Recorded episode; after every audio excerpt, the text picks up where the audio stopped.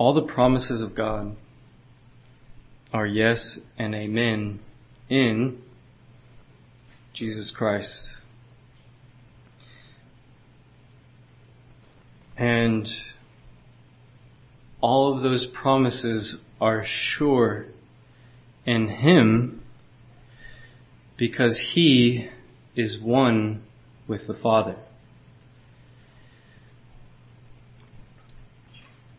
We receive in Him every spiritual gift in the heavenly places. It's Ephesians 1, verse 3.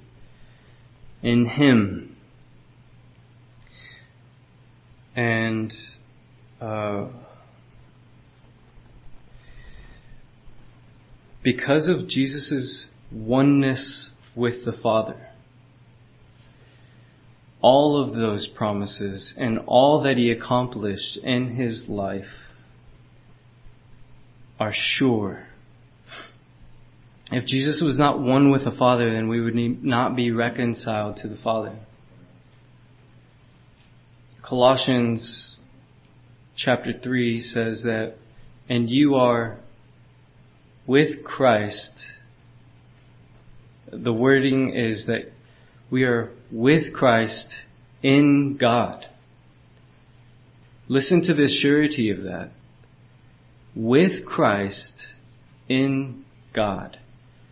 In order for your salvation to become undone,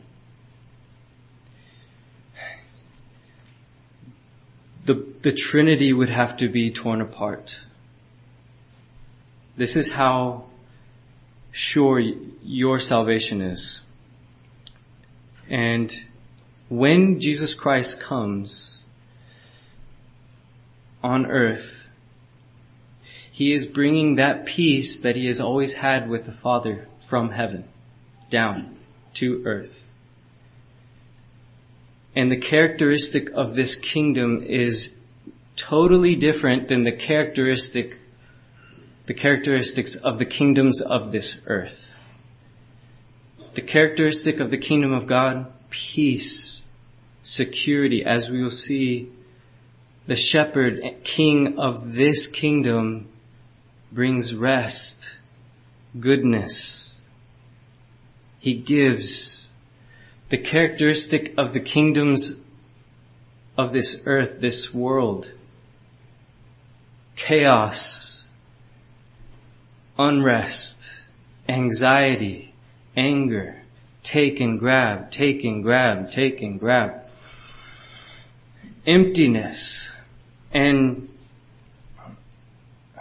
Jesus Christ is setting forth for us in John chapter 10 a comparison between the shepherd of the kingdom of God and all who came before him, which are thieves and robbers. Um, before I began to read uh, chapter 10, just know this that the context is continuing from chapter 9. Okay? So he's in a conversation already when we get to chapter 10. The conversation is with regard to the situation of the blind man that was healed by Jesus on the Sabbath. And putting it mildly, the Pharisees are pretty upset with him. In fact, at the end of this, they want to kill him. They want to stone him. They want to arrest him, to take him by force. A very important phrase that we're going to get to, taking by force thieves, robbers, wolves. And so here he is giving life, sight on the Sabbath, and the Pharisees are upset with him. Let me uh, read the blind man that he had healed in chapter 9, verse 38. Then he said, Lord, I believe and he worshipped him. And Jesus said, For judgment I have come into this world that those who do not see may see, and those who see may be made blind. In John chapter 3, this is the judgment. Men loved darkness rather than the light, and would not come to the light lest their evil works should be exposed. This is the same truth. Jesus Christ is light, and He is in His teaching, in His works, He's revealing the glory of God and what the kingdom of God is like. And it is contrary to our natural intuitions. It's contrary to the natural intuitions and patterns of thinking of this world. Whether you are a Pharisee or you are King Herod. Whether you're of a religious camp or a secular camp.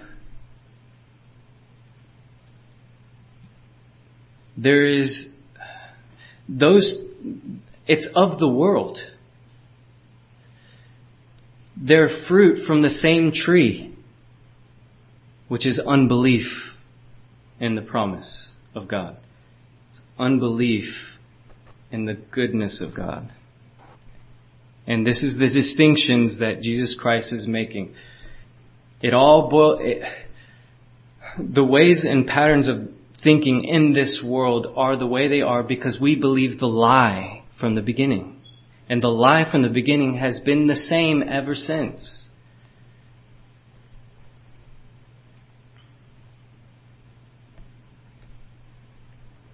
The Pharisees think that they have knowledge, but they're ignorant.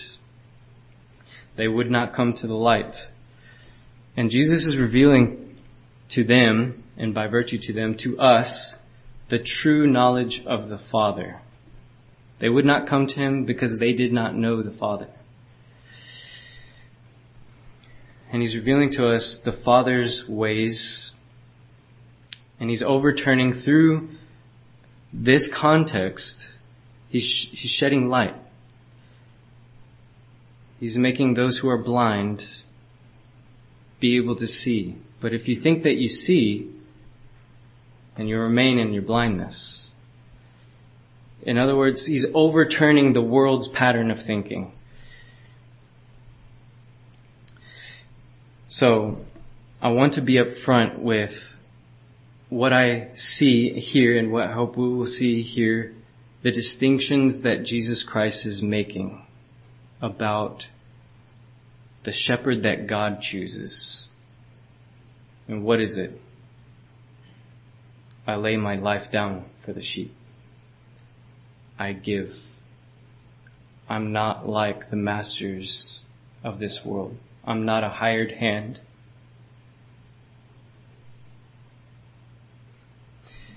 So let's read chapter 10. Most assuredly, I say to you, he who does not enter into the sheepfold by the door but climbs in some other way, the same is a thief and a robber. Whenever I first read this as a new believer, I had always thought that this was talking about, okay, I need to come through the door. That's what Jesus Christ says later. I need to come through the way that God chooses and not try to climb in some other way, whether through my works of righteousness or trying to, uh, you know, say a prayer and then get heaven that way. But I need to come to Christ. But listen to the next verse. But he who enters by the door is the shepherd of the sheep. Jesus is talking about himself.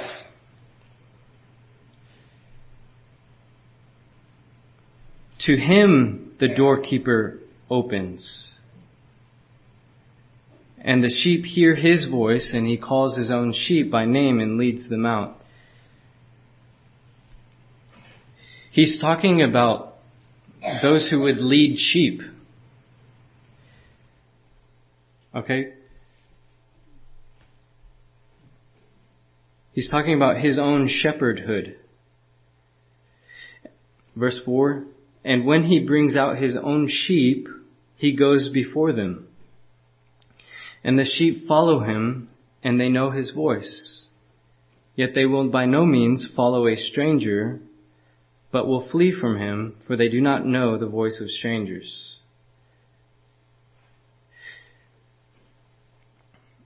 whenever it says that he who does not enter the sheepfold by the door, but climbs in another way, it's showing that Jesus Christ is not one to take by force, but receives what the Father gives him. And this is the distinction that he's making between himself and others who are thieves and robbers, who take by force, who take the kingdom of God by force. Verse 6, Jesus used this illustration but they did not understand the things for which he had spoken to them. Verse 7. Then Jesus said to them again, Most assuredly I say to you, I am the door of the sheep. All who ever came before me are thieves and robbers, but the sheep did not hear them. I am the door. If anyone enters by me, he will be saved. And will go in and out and find pasture. The thief does not come except to steal, to kill, and destroy. I have come that they may have life and that they have, may have it more abundantly. So Jesus Christ is talking about two different mindsets. The mindset of one that takes by force thieves and robbers. And the mindset of the kingdom of God, which is to receive. If you try to enter into the sheepfold and and take the blessings of the sheepfold, which are security, being fed, comfort, finding pasture, you're a thief and a robber. If you try and take it by force, no. Faith receives what is being given, not taking it by force. So he's talking about two different mindsets. The mindset of Christ, which is to receive all that is given from the Father. To him the doorkeeper opens. Keep reading. Verse 11. I am the good shepherd. The good shepherd gives his life for the sheep. This is different than a thief and a robber. Thief and robber don't give, they take. This, this is the distinction that Jesus Christ is making.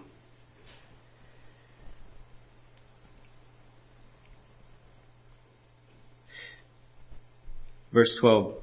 But a hireling, he who is not the shepherd, one who does not own the sheep, sees the wolf coming and leaves the sheep and flees and the wolf catches the sheep and scatters them.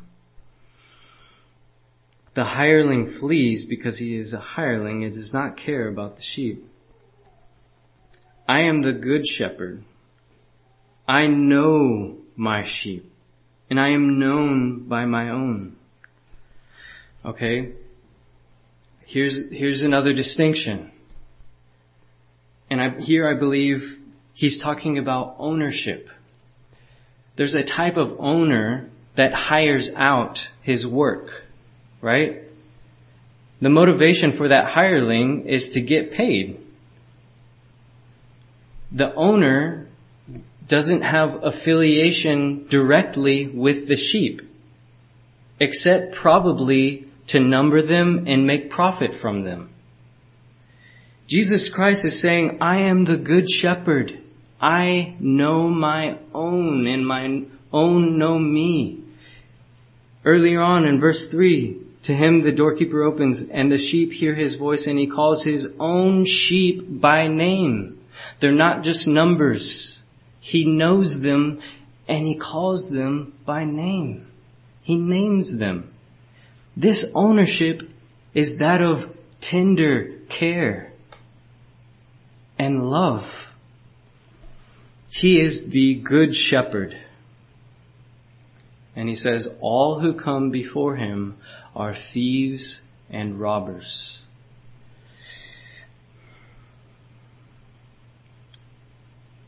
Let's keep reading. And all the sheep, verse, let's go back to verse 14. I am the good shepherd. I know my sheep and I am known by my own As the Father knows me, even so I know the Father and lay down my life for the sheep. And all and other sheep I have which are not of this fold, them also I must bring and they will hear my voice. And there will be one flock and one shepherd. Therefore my Father loves me.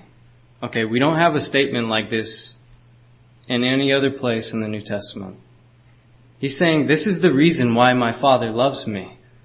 This is huge. This is a huge statement and it's easy to just pass by it. But listen, therefore my Father loves me. Because I lay down my life that I might take it again. No one takes it from me, but I lay it down of myself. I have the power to lay it down and I have power to take it again. This command I receive from my Father. And because of these statements, there was a division.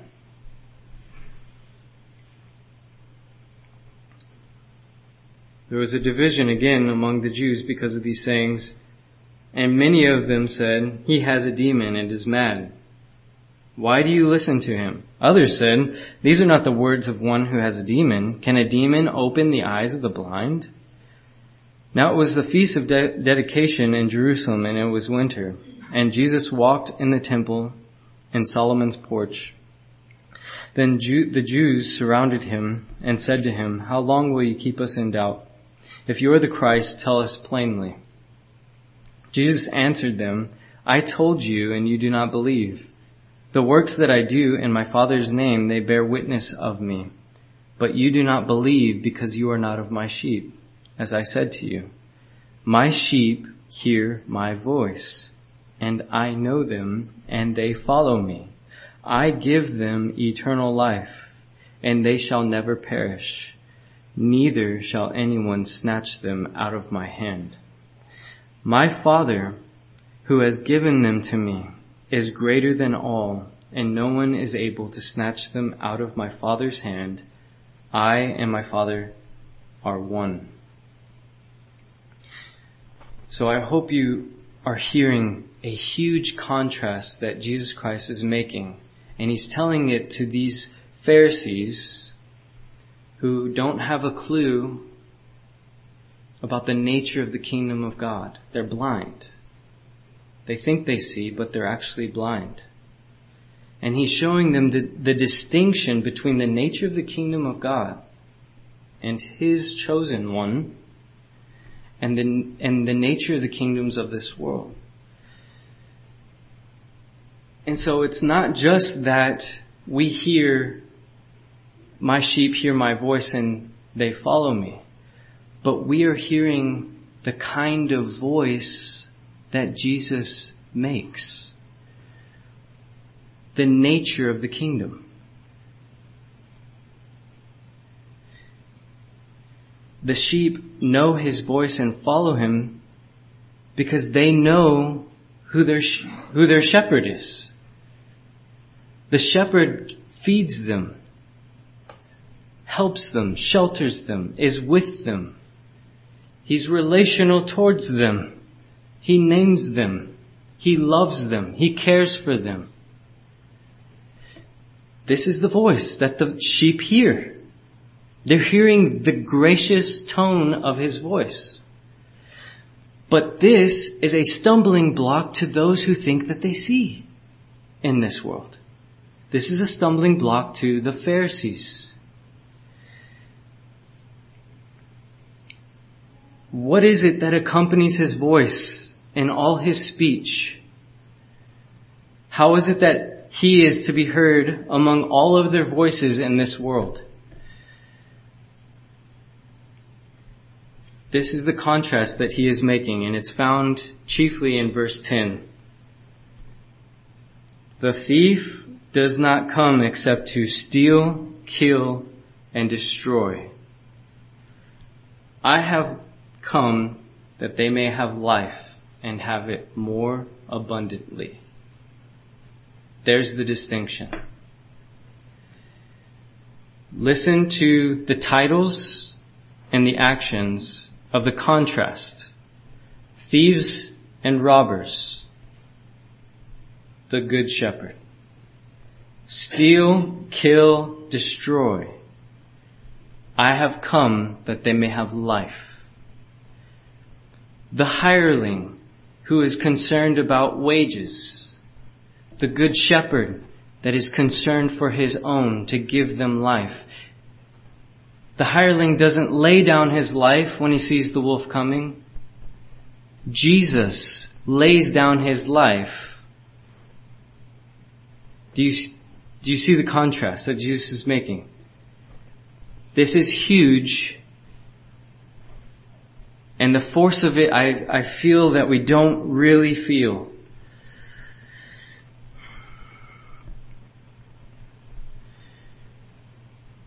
He's the one that gives life, not steals. He doesn't use for some other gain. There was no reason God had to get gain out of what Christ came to do. God doesn't need anything. It was all overflow of the enjoyment and love and peace of the Blessed Trinity. He came to give. There's nothing that God has to gain by us. There's no need in God. So he's not like the hireling.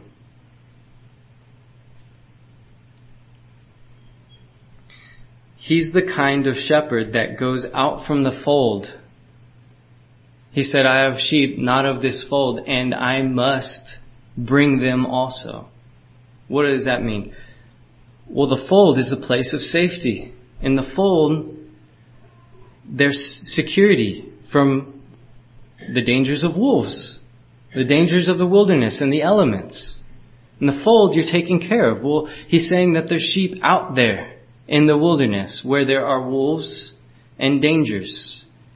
I must go and bring them also. He's the kind of shepherd that goes out into the wilderness, even at the expense of himself, and to experience danger himself. This is the kind of God we have. Even if there was 99 sheep and one missing, Jesus says in another parable, he goes and gets the one.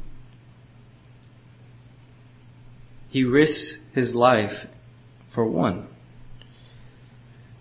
This is the kind of king we have.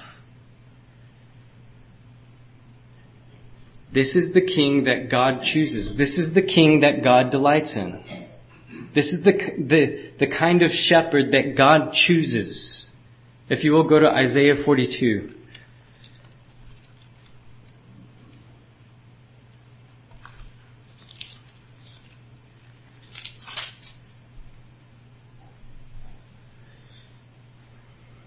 Behold, my servant whom I uphold. This is the servant that God chooses. And this is talking about Christ, His Son, His beloved Son. My chosen one in whom my soul delights. I have put my spirit upon him. In other words, what this servant is about to do, he's about to participate in the Father's will. He's about to do the Father's works, and that's, if you read later on in John chapter 10, that's exactly what evidence he's bringing to the Pharisees. If you don't believe me, believe the works themselves that you may know that I am in the Father and the Father is in me. He is filled with the Spirit of God and does all of the Father's works. So what are the types of the Father's works? I will bring justice. I will bring forth justice to the Gentiles who live under oppressive rulership and injustice. He brings justice, which is a, another way of saying he delivers from injustice. He will not cry out nor raise his voice, nor cause his voice to be heard in the street. He's not one to take by force A bruised reed he will not break, and the smoking flax he will not quench. He will bring forth justice for truth. He is gentle. He is meek. He is lowly. This is the nature of the shepherd that God chooses. And if it were any other way, guess what? You and I would not be saved. He will not fail nor be discouraged till he establish justice in the earth. This is the one that God shares his glory with, as we read later on. Verse 8 in chapter 42 of Isaiah I am the Lord, that is my name. My glory I will not give to another. What that means is, my glory I do not give to any other except for this one, my beloved, elect, chosen servant. Now going back to John 10, is the way that I'm describing this fitting to the passage? Does the Father really delight in this shepherd because he lays down his life for the sheep? That's exactly what we read. Therefore my Father loves me because I lay down my life that, my, that I might take it up again. Listen to this in verse 15. As the Father knows me, and I know the Father, and I lay my life down for the sheep. What? Why is that in the same sentence? Think about it. What is Jesus communicating here in verse 15? I know the Father, the Father knows me, and I lay down my life for the sheep. When Jesus comes, He's the Son. He knows the Father. Right? When He comes, He's bringing that knowledge and making it known to us in Him. Whenever we see His works and all that He says, His person is the revelation of the Father. He is the exact imprint of the Father's nature. He is the glory of the, He is the image of the invisible God. He reveals to us the Father's glory. And he's saying, I know the Father. The Father knows me. And I lay down my life for the sheep. There's a correspondence here between Jesus laying down his life and the knowledge of the Father. In other words, He's revealing to us what the Father is like. He is revealing to us what He has always known the Father to be. Think about it. We see this association over and over and over again. Okay? For instance, Matthew 11. No one knows the Father except the Son. And the Son the Father. Except anyone whom he chooses to reveal. Right? Next verse. Come unto me, all who are weary and heavy laden. He's revealing to us the Father. Whenever you see Jesus Christ communing with the Father, like for instance on top of a mountain, uh, one instance is after the feeding of the 5,000, and there he is on the mountain praying to the Father alone with the Father. Alone with the Father up here. And there, down there, the disciples, and tossed by the waves and the wind. And out from that communion, what does Jesus do? He goes down. There's a repetition here before he washes the disciples' feet, what does he say? He prays. He, knowing all that he had with the Father, and all that the Father had given him, and knowing where he was going to be with the Father in glory, what does he do? He puts a towel on around his waist and he goes down. Before the cross, the night before the cross, he was knowing the Father in John 17. And also in his prayer, nevertheless, thy will be done. In other words, Jesus was doing the will of the Father when he went to the cross. Here's another way of putting it. Jesus said that the Father is in him doing his works, that the Father is speaking through him. Whatever he hears the Father speak, he speaks. His meat and drink is to do the will of the Father. There is this mutual indwelling. And this is another teaching on the Trinity, but the mutual indwelling of the Father, Son, and Spirit.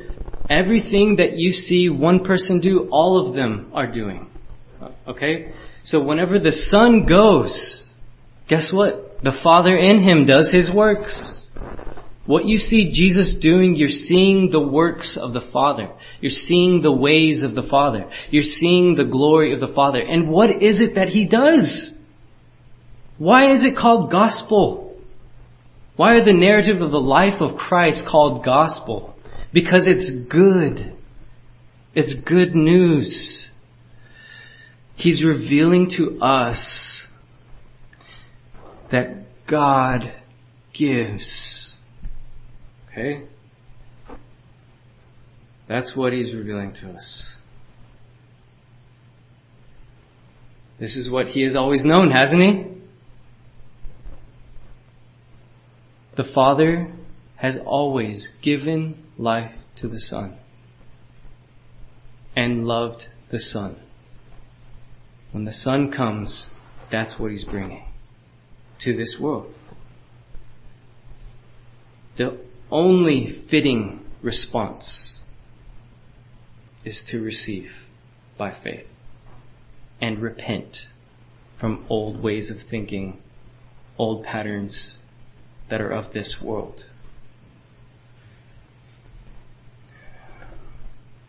Last message, I introduced a thought about sin as taking and righteousness as giving. Well, let me be more specific. Sin is taking something that the Father is not giving to you. Okay? That's sin. In fact, I believe that you could see covetousness in every sin. Okay? Covetousness can be found in every sin. As you're trying to take something that you don't have, think about being impatient. You're disturbed or uncomfortable, and you gotta quickly relieve it and get comfort. It's easy to see in stealing, it's easy to see in uh, gluttony. What about lust? You're taking something that's not given to you.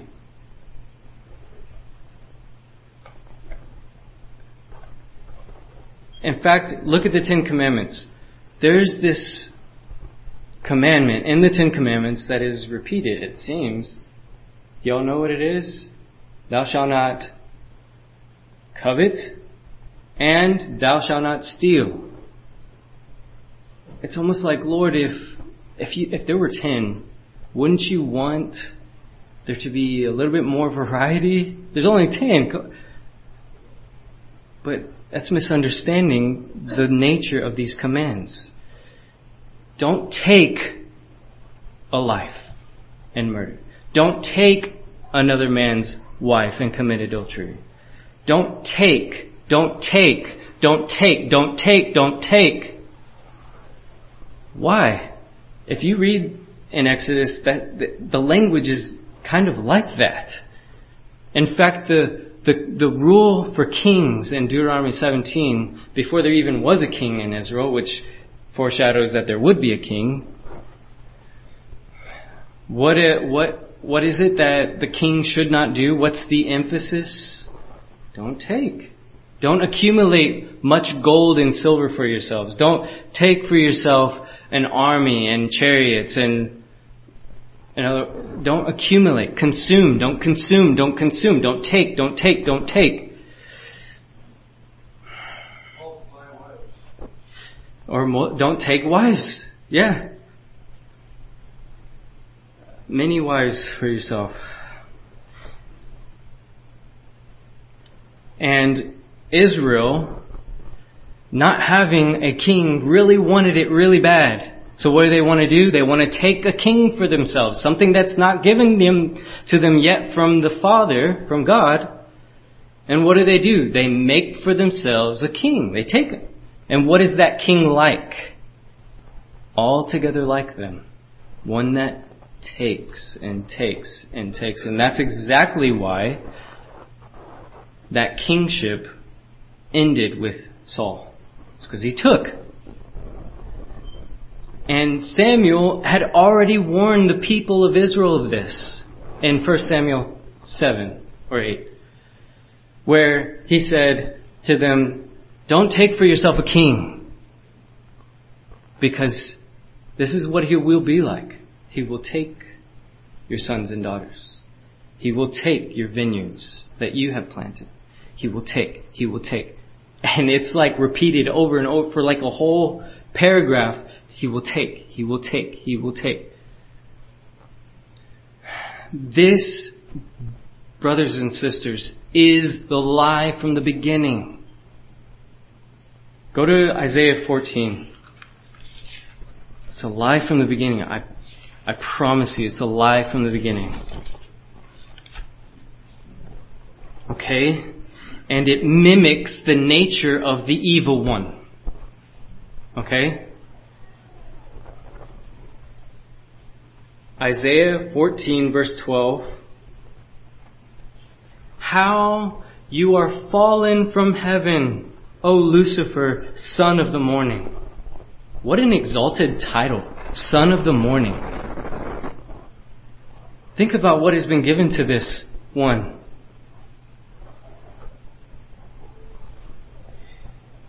How you are cut down to the ground, you who weakened the nations.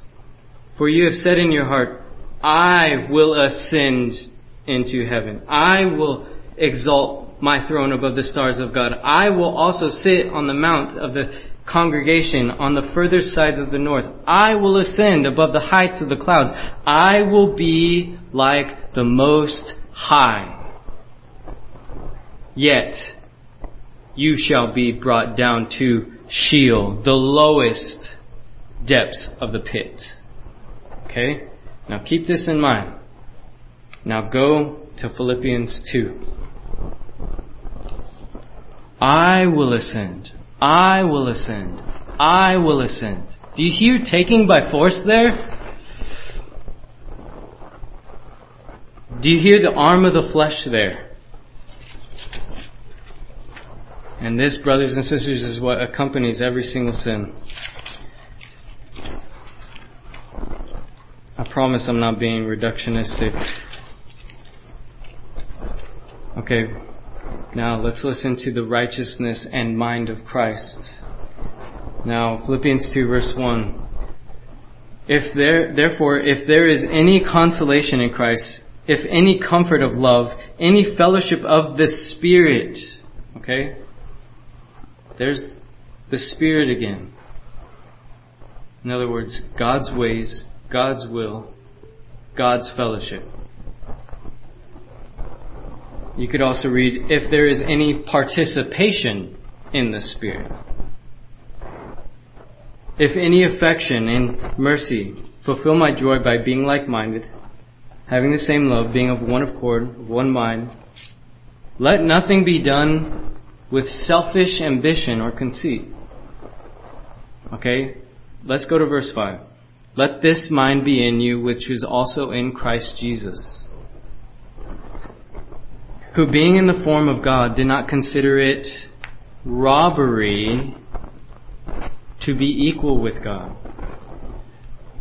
In other words, the Son of God, who has always been co-equal with God. God the Son, did not think equality with God was something to be taken by force. Do you hear the contrast between Satan and Christ? He was the Son. He was the most exalted one from the Father always eternally before there is was anything created. He didn't think equality with God was something to be stolen, to be taken by force. Well then how did he have equality with God? He has always been coming forth from the Father. The Father has always been giving him life, eternally so. There's this freeness in the fellowship of the Trinity the Son didn't have to try and do something in order to make the Father generate life or love Him. He's always been coming forth from the Father. He made himself of no reputation, taking the form of a bondservant and coming the likeness of men. And being found in the appearance of man, he humbled himself and made, became obedient to the point of death, even death on the cross. Therefore God has highly exalted him. Satan, the lowest depths of Sheol, for trying to take by force. And here we see one, the one, who has always had fellowship with the Father co-eternal, co-equal with God. Empty himself. And he is exalted above every name. What is being revealed in these things? Jesus is showing us God. Satan is not showing us God. Satan is anti-God. Jesus is showing us what God is like. The cross reveals to us the glory of God. That's John 12. What shall I say, Father? Save me from this hour? No, but for this hour I came. Father, glorify thy name. He's talking about the cross. And what is it that we peculiarly, specifically see in the cross? He emptied, he emptied himself. He didn't empty himself of his godness. He en- emptied himself. He gave himself. And so he was being to us what the Father has always been to him. He's being to us what the Father has always been to him. And that's the language that we see in John. As the Father has loved me, so I have loved you. As the Father has given me words, so I also speak them to you. As the Father has sent me, so I have sent you. Father, the glory that you have given me, I also give unto them. Jesus is showing us the Father. He's being like his Father to us. He's giving life, loving. This is the Good Shepherd that God chooses. And it's distinct from the all that came before him, which were thieves and robbers that take by force. And so in the saying of these things, there's going to be division. There's going to be those who hate what Jesus is saying because they will not come to the light. And this is the judgment. And so what do they want to do? They want to take him by force. But Jesus said this, no one takes my life from me. I lay it down of my own accord. In the beginning was the Word, and the Word was with God, and the Word was God. He was in the beginning with God. In him was life, and the life was the light of men.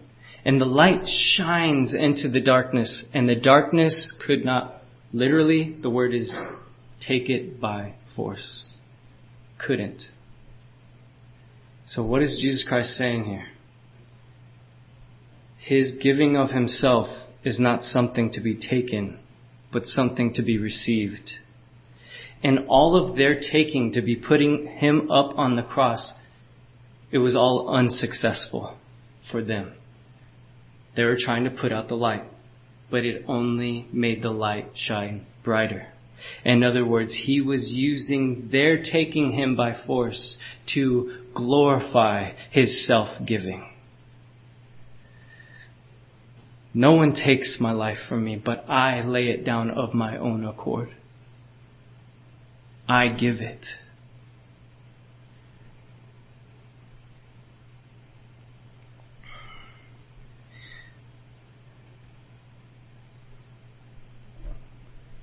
So, the life in the beginning, what we see in Adam, he thought, he believed a lie. He thought equality with God was something to be grasped. No, for if you eat of it, he knows that you shall be like him, knowing good from evil. So what was Adam and Eve gonna do? Take it. Not realizing that they were made in the image of God. Not realizing the potential for which they have with God and the fellowship of the Blessed Trinity. Something that creation, nothing else in creation knows. I'm telling you, the gospel really is gospel. And all sin comes forth from this, not believing the promise, not receiving. That's what it was, that's what idolatry is. All throughout the Old Testament, it's the same. The righteous ones and the saints of the Old Testament were the ones who believed the promise.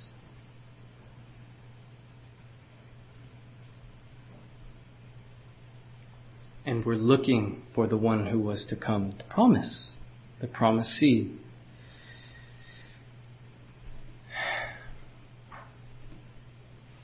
And so Jesus says, Therefore, the Father loves me. I lay down my life for the sheep. I lay my, down my life that I might take it up again. He's showing us the very character of this kingdom and the mindset of this kingdom, which is not to grab and take, but to give. And whenever you are affected by the shepherd, guess what it happens to you? You don't feel needy and graspy.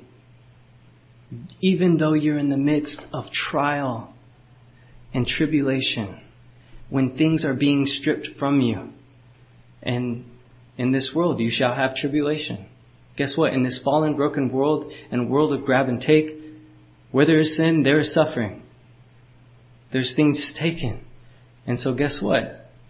When you have this shepherd, there is a consolation in your soul when you're, that you're able to give even in the midst, midst of things being stripped from you. There's so much more here, but I can't keep going. I hope that something of the, of this reality is, has been impressed upon you. Let's pray.